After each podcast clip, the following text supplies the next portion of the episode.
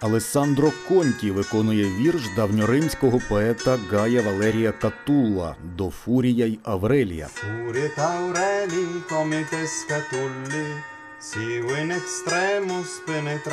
Indos. 20 років тому українська критика не розгледіла феномен Катулла, поета назвали таким собі давньоримським подерев'янським, що, звісно, абсолютно не так. Я би вже в такому разі краще назвав би поета протоблогером і рок-зіркою. Повне зібрання творів Гая Валерія Катулла готується до друку у видавництві Астролябія. Продовжимо за кілька секунд.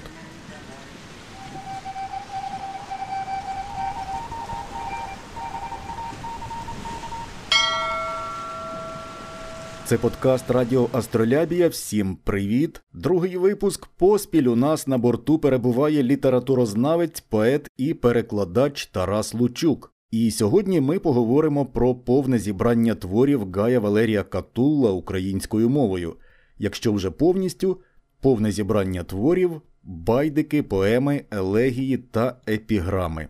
Тарас Лучук виступив упорядником, перекладачем з латини й автором передмови й коментарів. Пане Тарасе, вітаю вас. Вітаю. Ви почали перекладати Катулла ще з 90-х років і, очевидно, не раз замислювалися про феномен самої персони Гая Валерія Катулла. Персони, про яку нам фактично документально нічого не відомо, така от таємнича постать. Також мене надзвичайно дивує те, що Гай Валерій Катул, незважаючи на тодішню популярність, широку популярність, не дійшов до нас в кількох хоча б примірниках. Примірник був всього один, і теж таємнича історія. Він таємничо знайшовся, цей рукопис, цей сувій, і також таємничо він і зник. Давайте поговоримо про це. Можна почати з того, як я прийшов до Катулла. А можна почати і з оповіді про самого цього римського поета. Але я все ж таки почну зі е, свого, свого знайомства. Ну, Це сталося е, рівно чверть століття тому. Ну, І, до речі, коли я говорю про знайомство з Катулом, то, звісно річ, я говорю про знайомство як перекладача. Тобто це чверть століття, як я перекладаю цього першого і найвидатнішого римського лірика. До перекладу мене подвиг Микола Зеров. Адже це один із перших українських перекладачів римського лірика. Ну, Зеров перекладав Катула на початку ХХ століття, якщо докладніше, то у 20-х і першій половині 30-х років ХХ століття. Перед Зеровим перекладав Катула ще Тарас Франко. Ну і щойно наприкінці ХХ століття і я звернувся до перекладу Катула.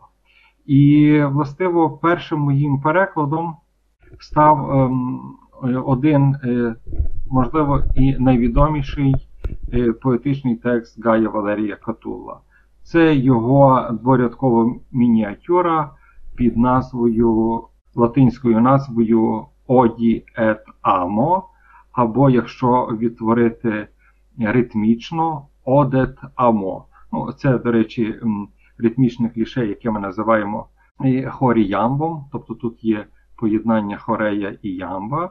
І, до речі, така лапідарна ритмічна схема унеможливлює докладний переклад цієї фрази, яка буквально у двох словах поєднує протилежні почуття. Бо оді дослівно значить я ненавиджу, амо люблю. Отже, я люблю, я ненавиджу і люблю. Я запропонував ем, таку е, ритмічну, ритмічний еквівалент цієї латинської фрази лють і любов.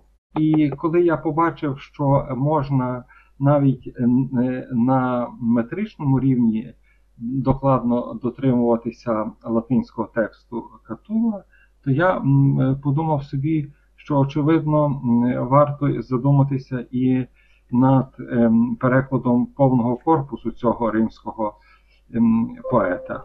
А тепер можна і властиво е, сказати дещо про нього самого. Ну, взагалі-то ми не маємо е, жодних докладних біографічних відомостей. Все, що нам відомо тепер, це заслуга його ренесансних інтерпретаторів. Чому я говорю про е, ренесансних е, дослідників, а не про античних, тобто сучасників самого Катула? Справа в тому, що Катул належав до школи, е, поетичної школи, яку ми тепер називаємо е, неотериками. Ну, Взагалі-то цей термін для поетичної школи вигадав великий Цицерон. Ну, А Цицерон був ем, літературним супротивником цієї групи, і він е, назвав цю групу, використовуючи грецький термін. Дослівно, неотерик значить е, е, новий е, новий або якийсь такий молодий, але в сенсі недосвідчений. І оця, сказати, первісно така зневажлива назва з бігом часу перетворилася на літературознавчий термін. І парадокс полягає в тому, що оця Е, школа неотериків, яка домінувала в першому столітті до народження Христа в усій римській е, поезії, е, занепала. Бо після них прийшли поети, як ми тепер називаємо, доби Августа. Тобто це з добою Августа пов'язано становлення в Римі імперії, а неотерики Е, жили і творили в останні роки республіки. І і зміна цього суспільного ладу, зміна республіки на імперію спричинилася до того, що була затерта, е, цілком затерта поетична е, школа, найвідомішим репрезентантом якої виступає власне Катул.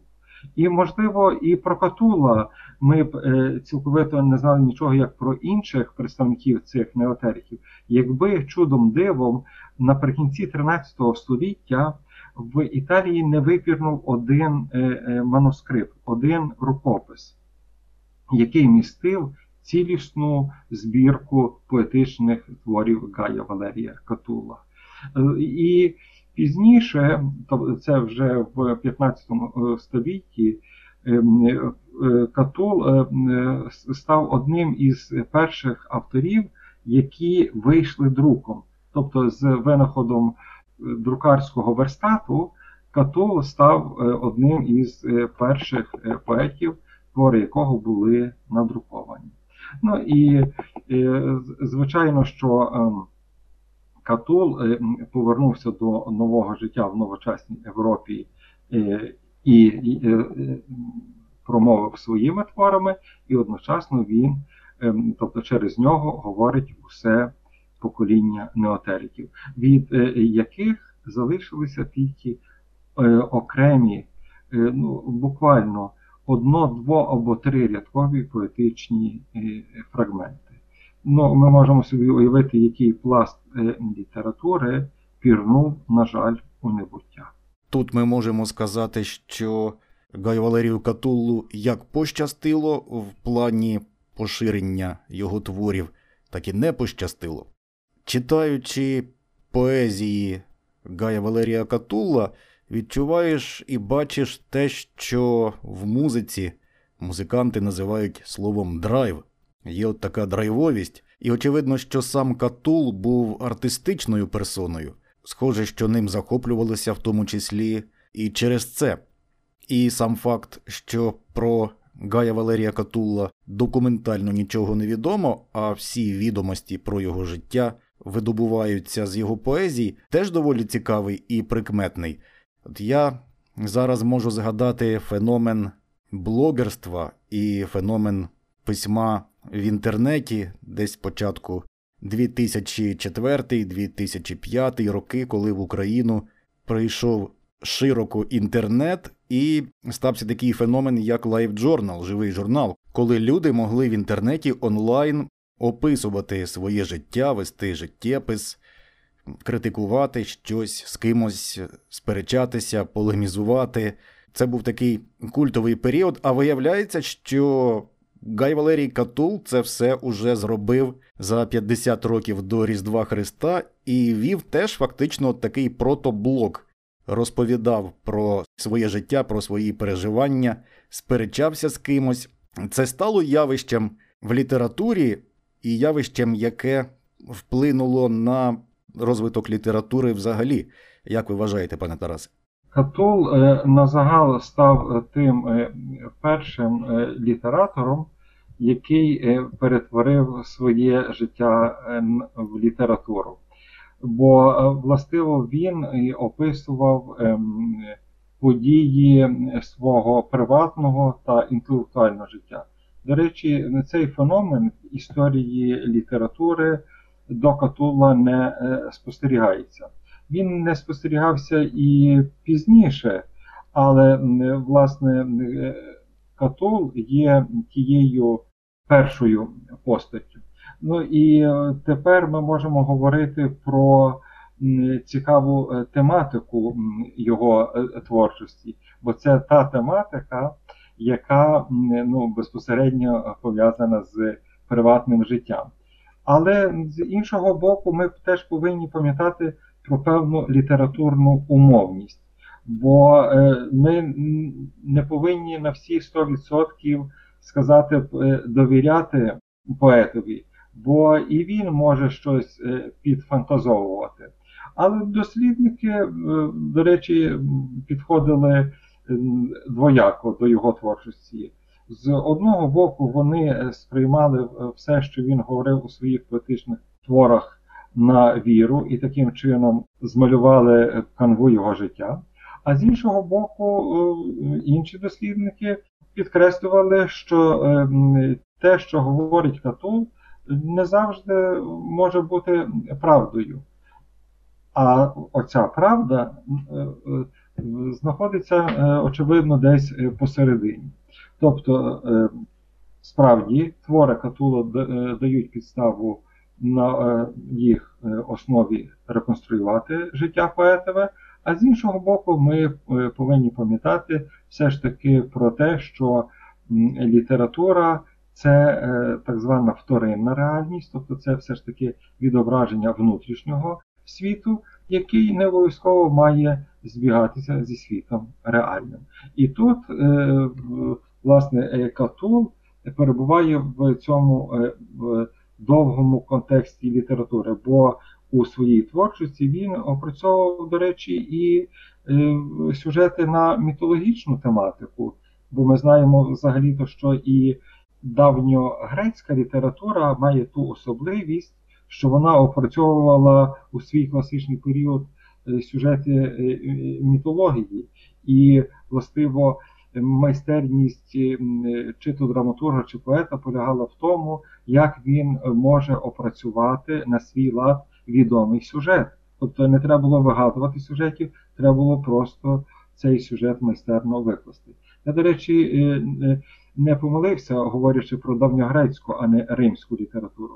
Бо Е, власне неотерики, тобто римські е, літератори першого століття до народження Христа, у своїй творчості зорувалися на літературу давньогрецьку. І, можливо, через це і власне це взорування на високу давньогрецьку літературу їх е, певною мірою недолюблював Цицерон, який хотів витворити таку римськість, яка ні на кого би е, і ні на що би не взорвалася, а була самодостатня. А тут раптом приходить, молодше покоління е, літераторів, які е, ну, суперечать самому Цицеронові. Ну, Це я, власне, так згадався мені Цицерон до того, що, як ми бачимо, що таке несприйняття в літературі і побуті характерне не тільки для сучасних часів, але воно було е, властиве і е, часами значно е, раніше. Умберто Еко був сказав, що в часи Катулла ще просто не існувало терміну модернізм. Ми можемо сказати, що неотерики, власне, і були модерністами того часу. Ми можемо сказати, що справді вони були певною мірою модерністами, але я би їх назвав бароковими поетами, навіть маньєристами. Тобто, це по суті вишукана література, це література персе, самодостатня література.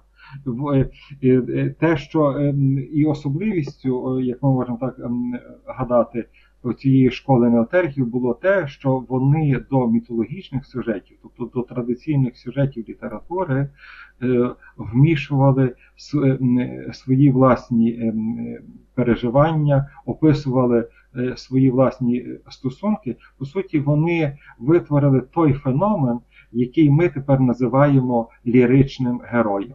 Бо взагалі-то, от в давньогрецькій поезії я не даремно так про неї згадую, бо бо це безпосередні взірці для римських мілітарів. У давньогрецькій поезії автор не був відділений від так званого ліричного героя, а власне оцього ліричного героя від персони автора відокремили саме е, римські лірики першого століття до народження.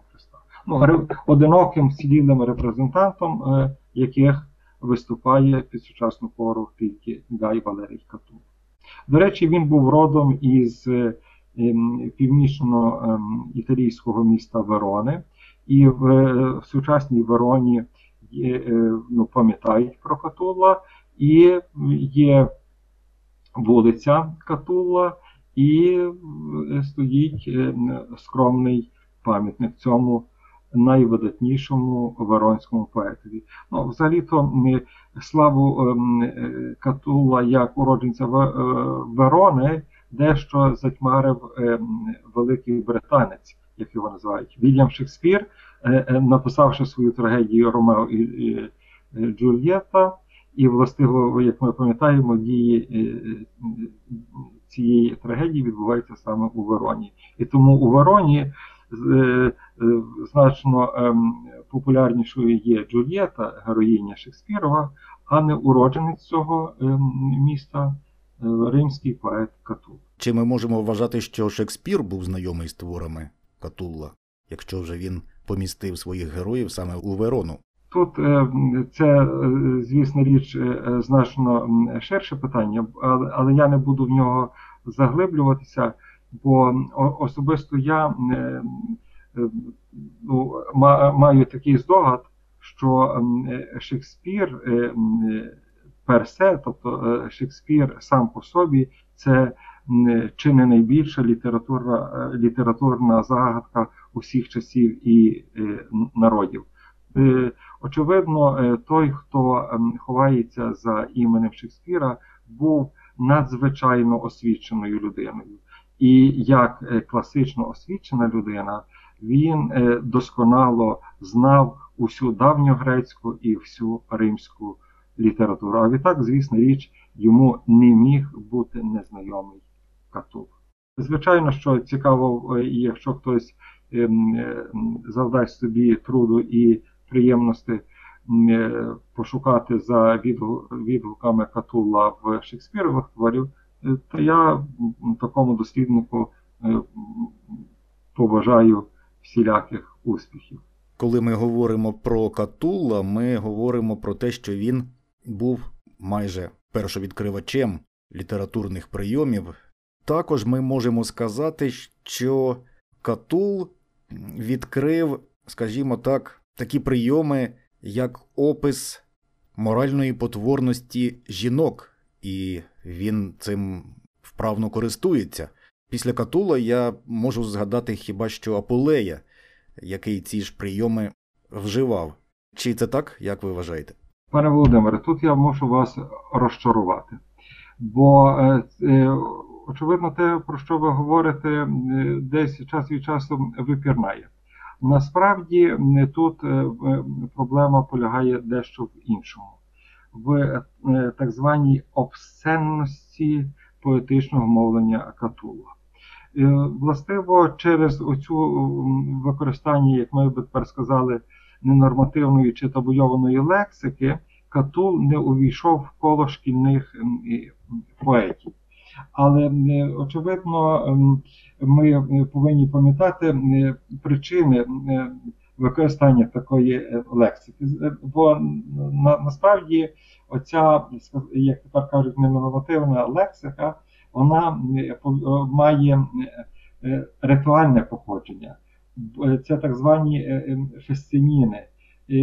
Ну, і ми можемо провести просто таку типологічну паралель з українського культурного простору. Це такі е, сороміські коломийки, але ясна річ на римському е, ґрунті. І Катул розвивав одну з оцих ем, е, рис римського фольклору. Ну, звісно річ, що заслугою Катула можна вважати те, що він це приніс, тобто переніс зі сфери фольклорної і ритуальної у, у сферу приватну і літературну, Катул е, був е, творцем епіграми, тобто дошкульних е, віршиків, дошкульних поетичних текстів в сучасному розумінні. Хоча первісно епіграма була дещо іншим жанром. Тобто це були по суті такі поетичні тексти різної тематики. А Катул перетворив оці епіграми на шпигачки, тобто на дошкільні віршики, яких він використовував оцю ненормативну та іншу табуйовану лексику, і, до речі, з одинаковим успіхом перекладав е, цю лексику і до осіб чоловічої, і жіночої статі. Отже, не можемо тут говорити про е, Катулову місогінію, якби це як це комусь ем, е, хотілося приписувати Катулу. Насправді в нього такого нічого і близько немає. Інша справа, що він ем, е, так е, у своїх віршах з одного боку прославив свою пасію, яку ми знаємо під іменем Лесбія. І, очевидно, це була римська матрона, яка е, прихилила до себе молодого катула, молодого е, Веронського провінціала, який прибув до столиці Римської держави. Ну, е, А після і під іменем Лесбія Катул оспівав її у своїх любовних віршах, але після розриву з Лесбією Катул з таким же успіхом ославив під тим же іменем свою кохану. І, очевидно, оця епіграма про е, ненависть і любов, очевидно, вона найперше звернена саме до лесбії. Але, очевидно, воно має і е, глибший е, сенс, і ширший контекст. Бо ми знаємо, що Катул у цій своїй епіграматичній мініатюрній творчості ем, взорувався на давньогрецькій зірці. І, зокрема, на давньогрецького співця е, жінок і вина Анакреонта. Бо оця тема про любов е, і ненависть е, вже можна відчитати в грецького лірика архаїчної доби. Катул завдяки заможним батькам отримав шикарну освіту в Римі, і звісно, що він був знайомий з античним елінським мистецтвом. Але от мені чомусь здається, що його вправи віршовані там, де він працює з цією тематикою, з міфами, не є таким його тяжінням до цієї теми, а можливо, скоріш за все, такою даниною стилю був такий стиль. і Поет показав, що він чудово із цим впорався, але це не була, скажімо так, його головна любов у цьому мистецтві складати поезії. Тут ми мусимо подивитися е, на цю проблему не анахронічно, тобто не поза часом, а все ж таки в історичних е, рамцях. Відомо, що в повне зібрання творів Катула, яке відображено в його одиноко збереженому манускрипті, який, до речі, ми називаємо Веронським рукописом, Веронським кодексом. Отже, там є, е, попри короткі поетичні твори, є чотири твори значно більшого обсягу, і, зважаючи на цей обсяг, ми називаємо ці твори поемами. І одна із цих поем описує відомий сюжет про ем, весілля давньогрецького мітологічного героя Пелея і богині Тетіди. Це так званий епілій, тобто коротка поема, яка охоплює тільки чотири сотні рядків, але і, і власне описує сюжет з давньогрецької мітології. І властиво це один із перших вцілілих зразків такої поетичної творчості в римському контексті. То значить, що Катул в е, цій царині був першопроходцем. І, і до речі, пізніше і він, е, він, Катул, опрацював на римському ґрунті гекзаметр, який був так званим героїчним розміром, бо саме цим розміром, е, цим гекзаметром укладені Гомерові поеми. І саме Катул, попри Гомера, був взірцем для Вергілія, який уклав римський національний епос, який відомий нам як Енеїда. А ця Енеїда своєю чергою теж спричинилася до розвитку нової української літератури. І то ми можемо так сказати, що Катул певною мірою є одним із джерел нової української літератури. Власне, через опрацювання оцих ем, давньогрецьких мітологічних сюжетів. І з іншого боку, от таке опрацювання вказує на ем, широку тематичну палітру самого Катулу. Тобто він міг описувати події приватного життя, він міг вписувати їх е, в літературний контекст, але він і міг у своїй творчості подавати взірці, е, сказати, е, такої елітарної літератури. Так що це все було. І і, і ще треба зауважити, що взагалі-то Катул, те, що ми про нього знаємо, що він прожив не більше, ніж 30 років. Тобто, це все ж таки, е, на жаль, він відійшов з цього світу доволі молодою людиною.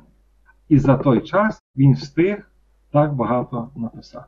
Тут знову згадуються рок-зірки 60-х, 70-х, які теж йшли від нас доволі молодими. І ці паралелі мене от ніяк не відпускають, тому що Катул підпадає точно під це поняття рок-зірка.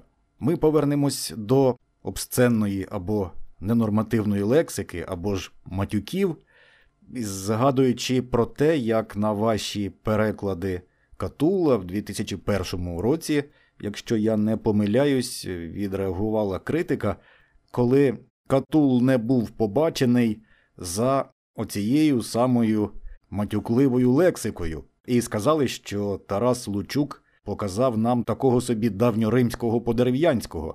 Хоча я з цим не згоден на 120%, це абсолютно різні речі.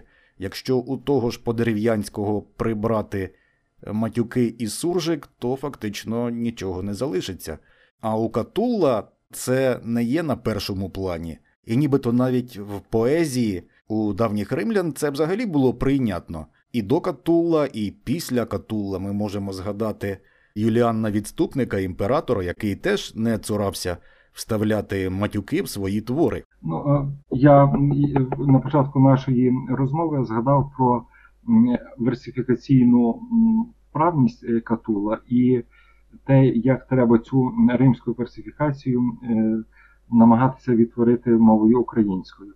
І я, до речі, дотримуюся тієї засади, що е, античні е, логоеди, тобто ці віршовані схеми, які розвинулися в поезії давньогрецькій і римській, відтворювати засобами силабічного віршування. Ну, В українській поезії під сучасну пору, ну, попри вербів, які ми зараз не розглядаємо, отже, домінує силаботоніка, то в моїх перекладах я вдався до сказати такого версифікаційного експерименту, відтворити ці римські логаеди засобами силабічного віршування. І треба сказати, що я не маю таких славних попередників. Щоправда, вони жили років 200-300 перед е, нами, е, бо я маю на оці найперше Григорія Сковороду, який перекладав відповідно е, Горація, і, а також Маркіяна Шашкевича, який засобами силибічного віршування перекладав Анатреонта. Отже, тут я маю. Тут я не винайшов велосипеду, тут я маю своїх попередників, але якщо дивитися на е, е, ближчий до наш контекст, е, ну принаймні на е, століття 20, то таки, і, і початок 21-го, то таки е, так, е, як я не, перекладав римську поезію поки що ніхто. І звісна річ, що оця версифікаційна особливість прийшла поза увагою перших рецензентів. Ну, бо мої переклади з Катула були опубліковані ще у 2000 році в першому випуску Альманаху е, Королівський ліс, ну, за що треба подякувати Вікторові Неборокові, який був упорядником цього альманаху. І тоді власне звернули те, що ви вже згадували на обсценну лексику, ну, яка була присутня в цих перекладах, і через цю обсценну лексику Катула порівняли з подерев'янським, назвавши його римським подерев'янським. Ну, звісна річ, що римському неотарикові щодо обсценності насправді дуже далеко до українського постмодерніста.